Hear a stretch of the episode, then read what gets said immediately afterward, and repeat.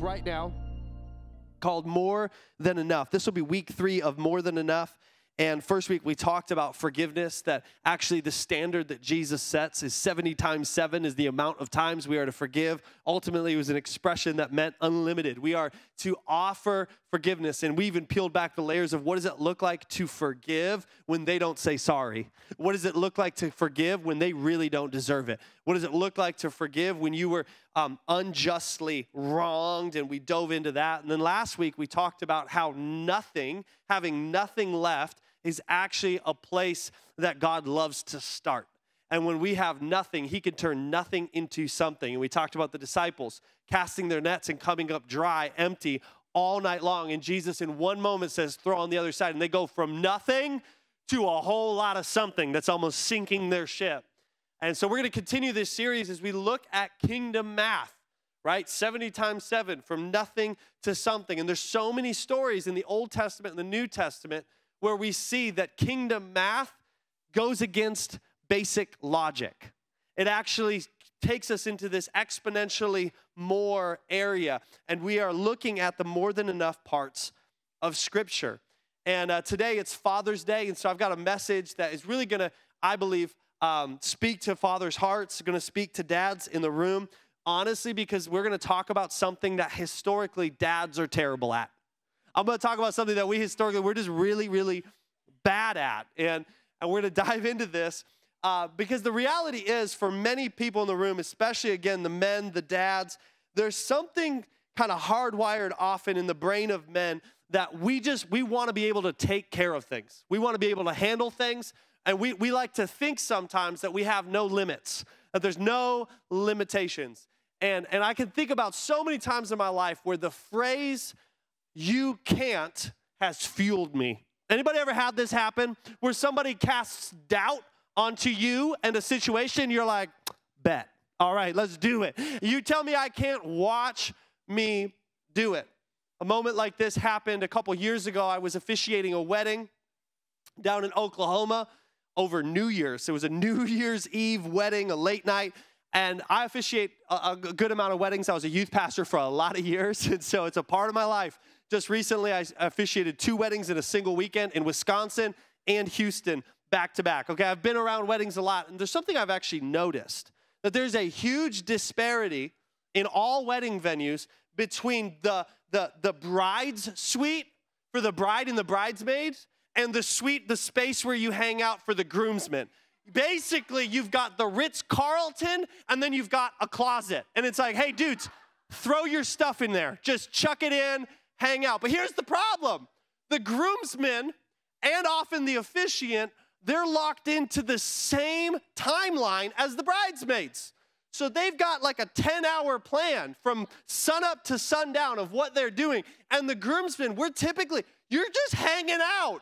You're like, give me five minutes and a wet towel and I can be wedding ready. Like it's not hard. And so the groomsmen are always just hanging out. And usually in this environment, there's boredom sets in. And what happens when a bunch of dudes get bored? We're to start challenging each other to some things. And this, this wedding was no different. And there was a particular groomsman, and uh, you know this guy. We all know this guy. There's a version of him everywhere. And he is the guy that works out because he wants to look yoked. You know what I'm talking about? He's going to build his regiment to look as jacked as possible, to look cut, to look lean. He's going to look good. Now, I knew that this guy was this type of person because Earlier in the year, we had been demoing our house. We had demo day, and I invited some young men to help me. And he showed up thinking this was gonna be like an HGTV set. He had a nice flannel on, he had tight jeans on, so his thighs were popping. And he goes, Ooh, give me that sledgehammer. Hands the camera to a friend, says, Get photos of this. And he's like,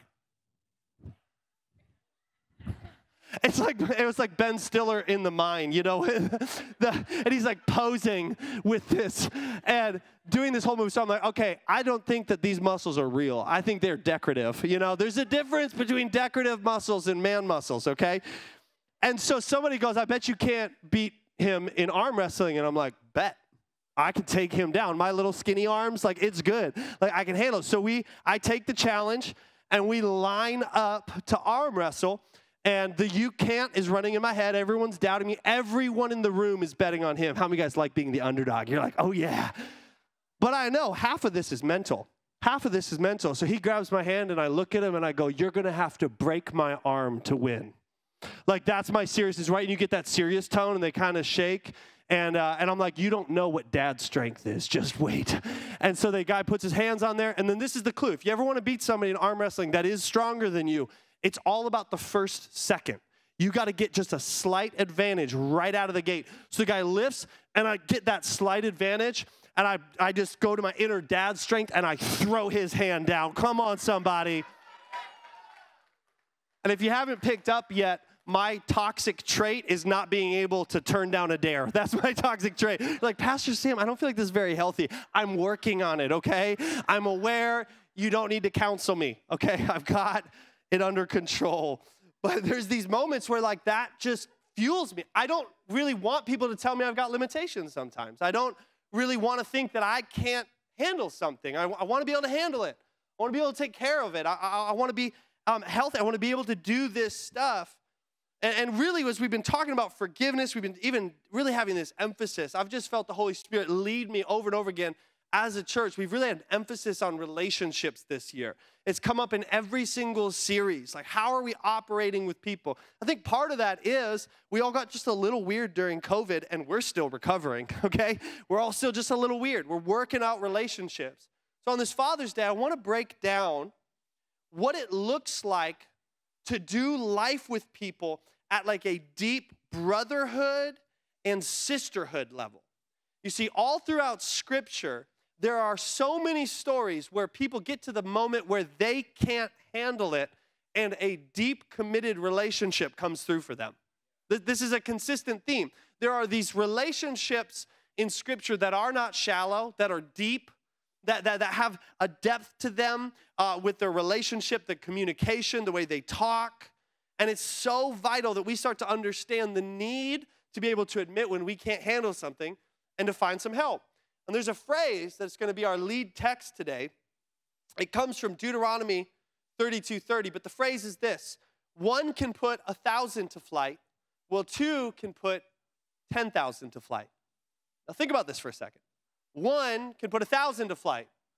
You add a second one in, what do we think that should mean? Oh, we could do 2,000, right? That, that, that math makes sense.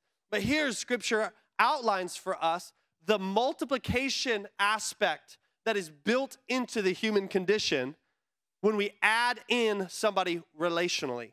So alone I can do a thousand. Together we can do 10,000. Essentially 10x your capability by adding another person into the mix. 10x it.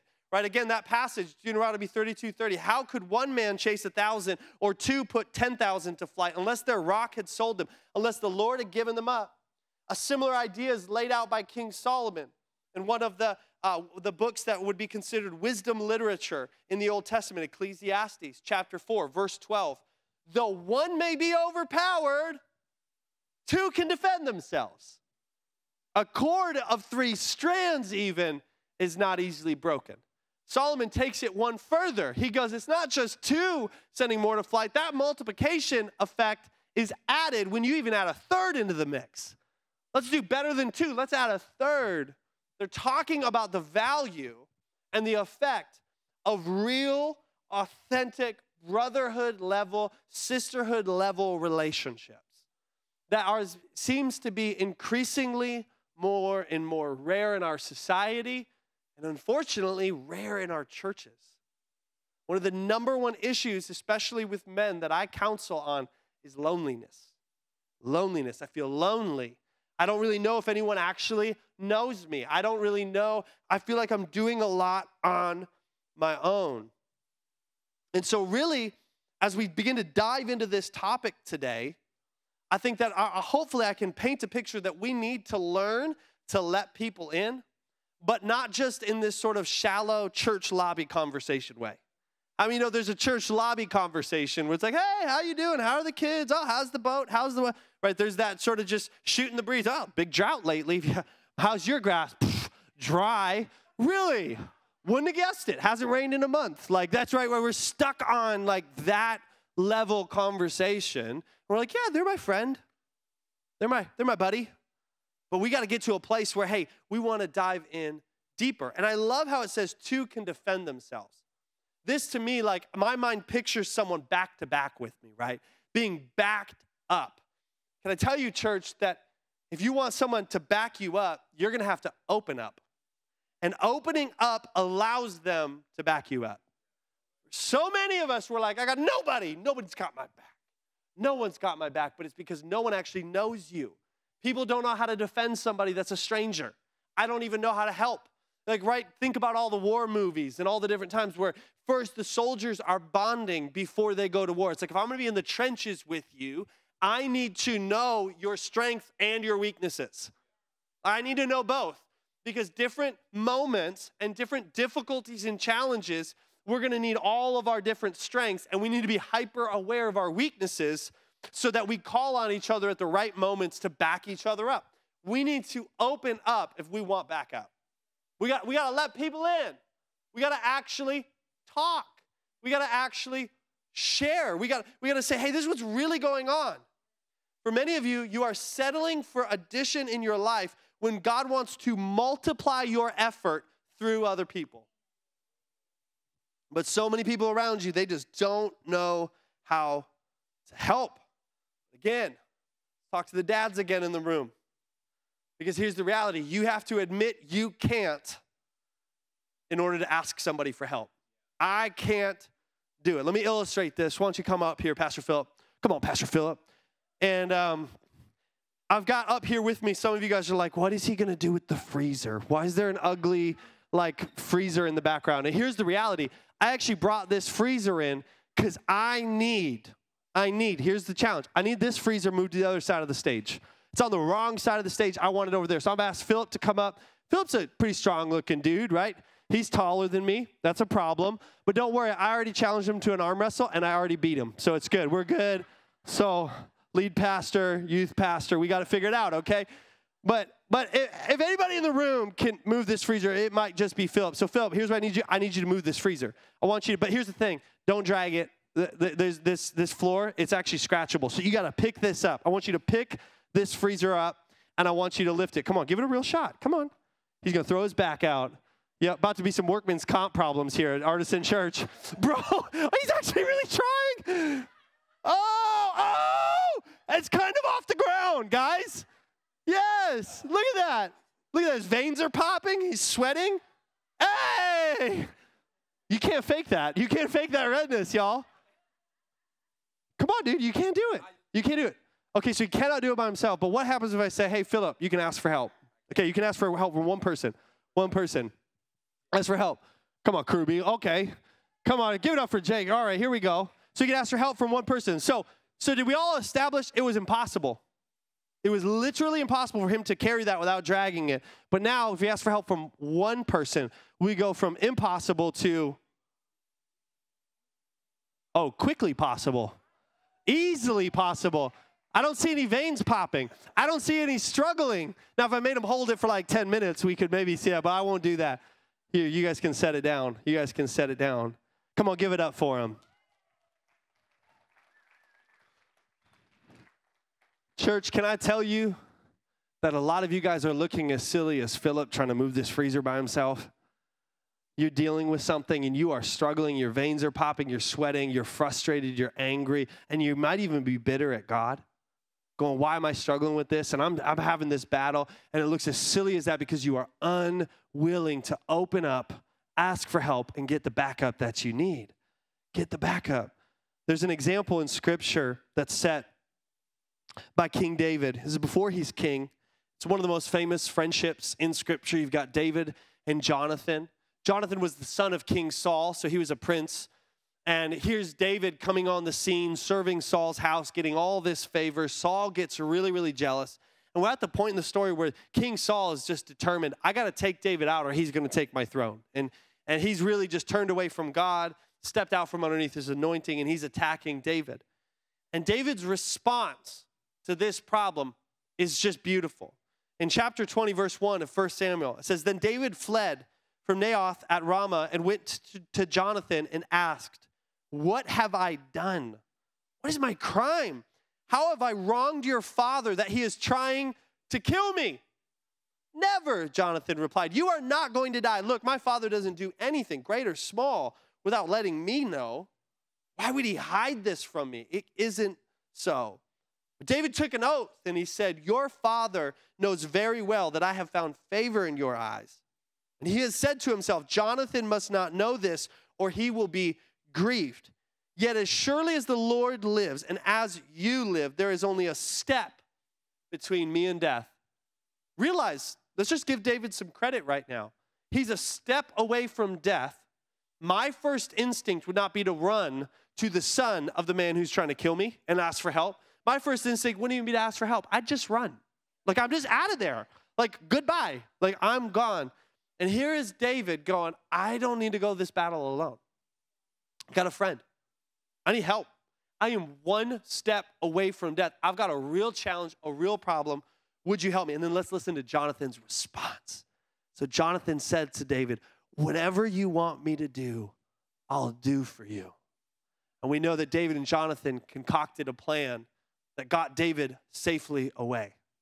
The reality is, here you see a friendship deep enough that one step away from death, hey, Jonathan, I need your help. And Jonathan's response is a response that I believe many of you in this room believe you'll never get from anybody. Hey, whatever you need me to do, I'll do it. What do you need? I got you. I got your back. I'm, I'm going to back you up. I'm going to help. You just opened up, I'm going to back you up. But the reality is, the lie that no one would ever respond that way is keeping us from right relationship. And can I just destroy a lie real quick? Um, and, and, some of you guys have, have gotten to a place where uh, the, the, the codependency of your marriage has actually stopped you from building fruitful relationships outside of it. So sometimes we're like, well, my spouse has my back. My spouse is there. I'm just gonna tell you, you need more than your spouse to live a fully active, on mission, fruitful, incredible Christian life. I need more than Renee. If all I've got is Renee, I'm actually putting pressure on that relationship that is not built to handle. The scripture tells us to include, hey, I need a brother, she needs a sister. Uh, there's even been conversations like, hey, is this something I should just like call a girlfriend? I'm like, yep, call her. Like, I'm good. Like, have that conversation. Call them.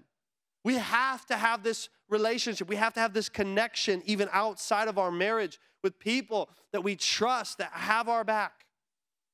Galatians 6, 2 through 3 says, Carry each other's burdens. And in this way, you will fulfill the law of Christ. If anyone thinks they are something when they are not, they deceive themselves. Some of you guys are thinking you're way better than you are, that you've got it handled, you've got it figured out, but you're just deceiving yourself. You need some help. You need someone to carry that burden with you. A key to this type of relationship is the forgiveness that we talked about two weeks ago. If I don't believe I will be received well, I'm not going to share anything. See, but if I understand, I think they're going to forgive whatever I let them know. I think they're going to let it go. I don't think it's going to change who, how they see me. A phrase I've used in pastoring so much because it's just interesting. I, I see, I've seen this over and over again to know that most of us feel this in the room. Almost everybody comes and they go, Well, I want to tell you something, but I feel like it's going to change how you see me. I've heard that so many times. So, a phrase I've adopted. They'll say, Hey, there's nothing you can change that's going to change the way I see you. Because as a pastor, I'm trying to see you the way that God intended you to be. And any mistake you've made or any issue you have, that is just a perversion of God's perfect creation. Because the devil cannot create, he can only manipulate. And so you've believed a lie and you've fallen into something, but that's not who you are because I know whose you are. So, no, you're not that. You're not that issue. I see you the way Christ intended you, and I'm gonna help you get to that end. But it's so many of us believe this lie of if I ever tell anybody the, the veil's torn and they're gonna see me for who I really am, good. You need someone to see you as you really are. You need to be fully seen. You need to be fully known. You need to be willing to say, This is what I'm going through. But if you believe the lie that nobody else is going through it, you're going to keep it to yourself. You're not going to tell anybody, This is me, and, and this is special. I'm unique. I'm the first one to ever come up with this sin. You're not that creative, okay? And the devil's not that creative either. He's only got like a few plays. And so it's going to come, it always comes back around. But, church, no one can help no one can carry a burden like Galatians 6 reminds us to do. No one can help with a burden that you bear alone. But can I encourage you? A truth that I've found is that vulnerability actually leads to vulnerability. So when I lead with opening up so they can back me up, usually it's reciprocated if they're healthy. And I'm only picking healthy people to open up to, anyways. I'm saying, hey, I feel like, hey, vulnerable. And then all of a sudden, they're vulnerable back. And all of a sudden, there's this connection and there's this trust, and this relationship starts to deepen, and it becomes this beautiful expression of a healthy Christian relationship. So, church, you can't do it all yourself. You need the multiplication of good help. And like we said at the beginning, that means you have limitations. Let's just talk about this for a moment. You have limits. And actually, understanding, learning, and growing in your limits is a part of your health journey. It's a part of getting healthy in your relationship with Jesus. What are my limits? Part of that is understanding what are my propensities for sin. We aren't all tempted by the same sins, we are drawn to specific things. For some of you, there are just rooms and spaces and places you know I actually, because I know my limits, I won't go there. I'm not going to a bar at 1 a.m. on a Friday night. It's not happening. I know what I'll do if I go there. I know what's going to happen if I show up on the scene at that moment. And here's the reality is that we need to learn our limits and then we need to draw lines. This is how my brain works. This is how I think about it. I'm going, every time I've learned something about my limitation, for example, something I actively work on is I like to lie to myself about my limitations around work. Um, if I'm not careful, I am drawn to workaholism. You know, there's some people are drawn to a couch. I'm drawn to workaholism. I just am. I find a lot of significance in working hard. So I have to learn that about myself. And if I'm not careful, if I'm not highly intentional, I will be the pastor who has no limits, says yes to everything, works all the minutes away, and ends up with children who hate the church. Just being honest, I'm aware of this. That's my propensity. I refuse to write that narrative for my kids. I love them way too much. So, what do I do? I have lines drawn. So, there are times when people ask, Hey, Monday, can you do this thing? Nope, that's Sabbath, that's family day. Hey, this night, can you do that? Nope, that's family pizza movie night. And I'm with my crew that night. I'm so sorry. I love you. It's an emergency, that's one thing. But no, I'm to say no because I've learned my limits. I've drawn lines with my schedule so that I value what's most important. We have to learn our limits and begin to draw lines. Here's the reality though the problem is for many of us, we try to, to um, we try to draw the line after we've already crossed our limit. We try to make a decision once we've already gone into that situation. How many of you know I don't choose my limits for my diet while I'm at a buffet? I choose my limits of my diet before I go to the buffet. I'm gonna keep myself to the salad and a little bit of protein. I'm not gonna go there and then go, What am I feeling right now? What's my limits? How many of you know the second you get on a plane for vacation, you go, I feel like our budget was too strict. Let's spend more. You're on vacation, let's live. You don't set your limits on vacation, you set your budget beforehand. You got to learn your limits, learn your propensities, understand yourself. But here, I'll just be honest. For me, I need accountability to hold the line, though. So you can learn limits, you can begin to understand your limitations in your life. But when I draw that line, that's usually where I, I, I can use some help, if I'm being honest. I need some accountability. And there was this really popular phrase, especially in the era I grew up in church, everyone would say accountability partner. And, um, and what, it, what it sort of became known as is like somebody that's supposed to check in on you all the time. And that's unrealistic in the adult life, let's just be honest. That sounds great, having a youth leader checking in on you as a student, but you're, you're a grown adult. You're a grown adult. Accountability looks a whole lot more like your relationship with your accountant. I'm bringing you all of my junk. How many of you know your accountant is not held accountable for the money and the income you don't disclose. So they're only going to build your taxes and have you pay in based on the income you disclose. If you hide income from your accountant, are they held accountable? No. You hid that money. I have to come and bring all an honest, transparent, Here it is. Here's my year on paper. Take an account of it. In the same way, you guys, your accountability in your life, they are not accountable for the sin that you hide, for the struggle that you hide, for the pain that you hide. What we say, hey, I'm to bring this to you in confidence. I want to trust you. Will you help me draw lines in my life? I'm learning about my limitations, but I need to draw some lines. Will you help hold these with me? And I'm to keep coming to you.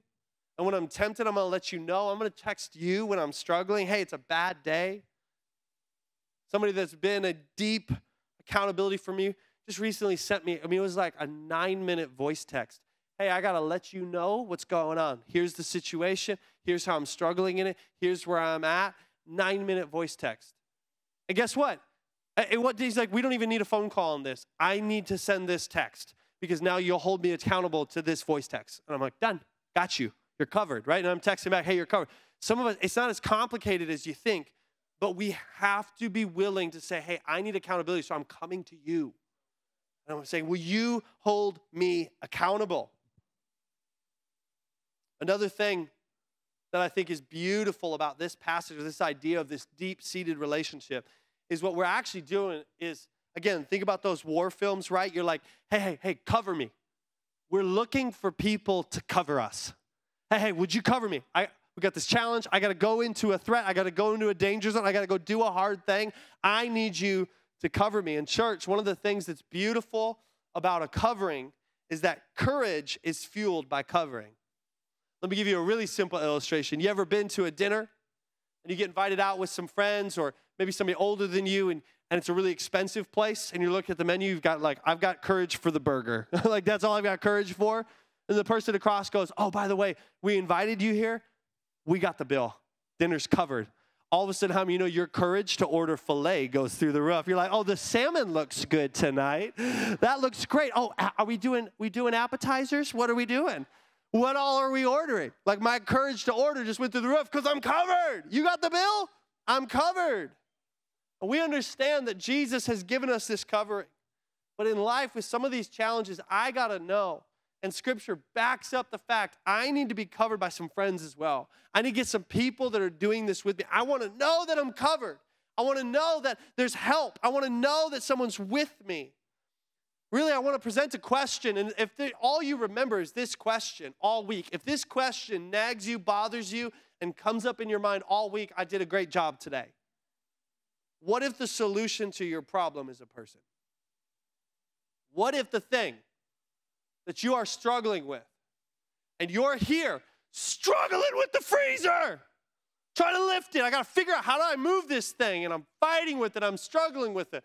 And all of a sudden, you get a friend calls you, and they're like, "Hey, just checking in. How you doing? I'm good." Liar! Why do we do that? We're like, God, why aren't you sending me help? He's like, they just called. You told them you were good. I sent you help. Why didn't you accept it? We do this. We don't want to sound like we need anybody's help. I got it. I got it. No, you don't. Receive the help. What if the solution to your problem is a person? And I think so often God, He prefers this because He knows, hey, I actually made you a pre fall condition is loneliness was not good for you. Before sin ever came on the picture, loneliness was a problem, and I solved that. And, and I actually, I need you to not isolate. So I might even allow you to struggle with some things until you allow someone in. I, might actually let you kind of fight a battle for a little bit and work through this until you're willing to let somebody in. Come on, dads. You love having a guy for everything. Oh, you got car problems? I got a guy. you got lawn problems? I got a guy. Oh, you got your refrigerators on the fritz? I got a guy. Oh, you, you, you, want, you want to get fitted for golf clubs? I got a guy. I got a guy for everything. You've got a guy for every material problem on the planet. But spiritual and emotional? Oh, your marriage is in trouble? I don't got a guy. Oh, your devotional life is dead? I don't I don't got a guy. Oh, you've got trauma from your childhood? I, I don't I don't got a guy for that. Oh, you want to work through the pains of your life? I yeah, I don't got a guy. How is it that we have so many relationships ready and able to help with low level non eternal, temporal, material problems. But when it comes to the deep seated, eternal, spiritual work of the soul, we've got nobody. That's a disparity that is going to wreck your life. That is a challenge. That is something you're going to face that is going to create damage and wreak havoc on your very soul. It's going to hurt you internally. What if the solution to your problem is a person? Friend of Renee and I, he preached here last year, Brandon Cormier. He recently said this, and I love this quote When God wants to help, he sends people. When the devil wants to hurt, he sends people. And this is where the confusion comes in because you're like, Pastor Sam, I've tried this before and they burned me, they hurt me. We have to be careful to begin to ask the question God, are you sending this person to help or is the devil sending this person to hurt? Remember scripture. For David, the devil used Saul, but God used Jonathan. For Elijah, the devil used Jezebel and Ahab, but God used Elisha. For Naomi, the devil took her whole family, but God used Ruth to restore it. For Noah, the devil used mockers, but God used his sons. For Paul, the devil sent persecutors, and God sent him Timothy. For Jesus, the devil used Pharisees, and God sent him John, Peter, James, the disciples. John was set apart because it was John, the one whom Jesus loved. Now, it's mostly the writings of John that reminded us of that. And it's like, you're kind of proud of that, John, aren't you? The one, I'm John, the one who Jesus loved. like, okay, John. but there was closeness, there was proximity, there was relationship, there was trust. Someone who's got my back, someone who's going to be there, someone who's going to show up when it counts. Just because there are problem people does not mean that there are not solution people There are people in this room that could be a solution to the problem that you're struggling with. But would you open up? Would you let them know? The keys can come on up. Who is in your path that God is inviting you to work with? To ask for help, to let in, to admit, and say, hey, I can't handle this one alone. I need the multiplication of an added individual to help me with this. I can only handle a thousand, and this is a 10,000. problem. I can only handle a little. This is a lot. I need help. I need aid. Would you help me in this struggle? Would you help me carry it? Would you help me lift it? So, church, why don't you just take a moment all across this room, just bow your head, close your eyes,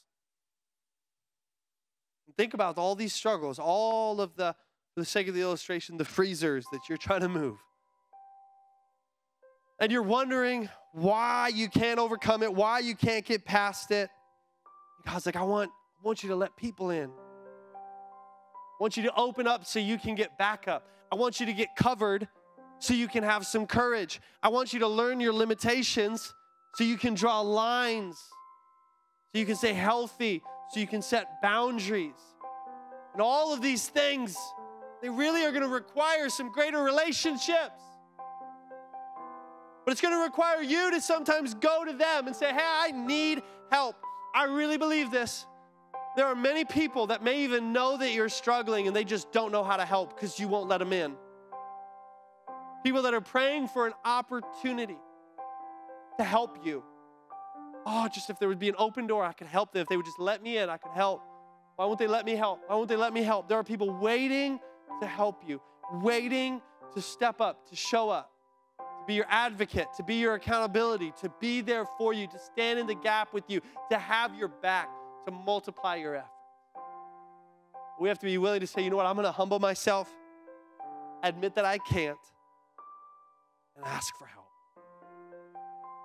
So, Jesus, we take this challenge, we take this struggle of whatever season we're in, and, and we lay it at your feet. But Lord, I pray right now, you are. You are a God who speaks. You are a God who shares. You are a relational God. And so, Lord, would you begin to show us who you've been sending? Maybe, maybe the person didn't look, talk, or act the way that we wanted. Maybe we wrote them off way too easily. But Holy Spirit, I pray you'd highlight them to us. Who are those relationships we need to press into? What are the parts of our life that we've been trying to be strong? We've been trying to have it all together, but deep down inside, we know we're flailing, we're drowning, we're underwater. Help give us the courage to get covered. Would we utilize the fact that we're a part of a community of faith and believers who love each other, one body with many parts, and each person operating in their role leads to everybody getting the help, the aid, and the support they need. God, also, would you speak to our hearts today on the people we need to help? Maybe we also haven't been faithful to offer the aid. We know we could help, but we don't want to. God, I pray we'd get in the mud with them. That you would even highlight the people that we need to have the courage to stay involved with, to stay the course, to continue helping, continue being a support to. Jesus, speak to us. Whatever we need to hear, say it right now. Right now. In your name we pray. Amen.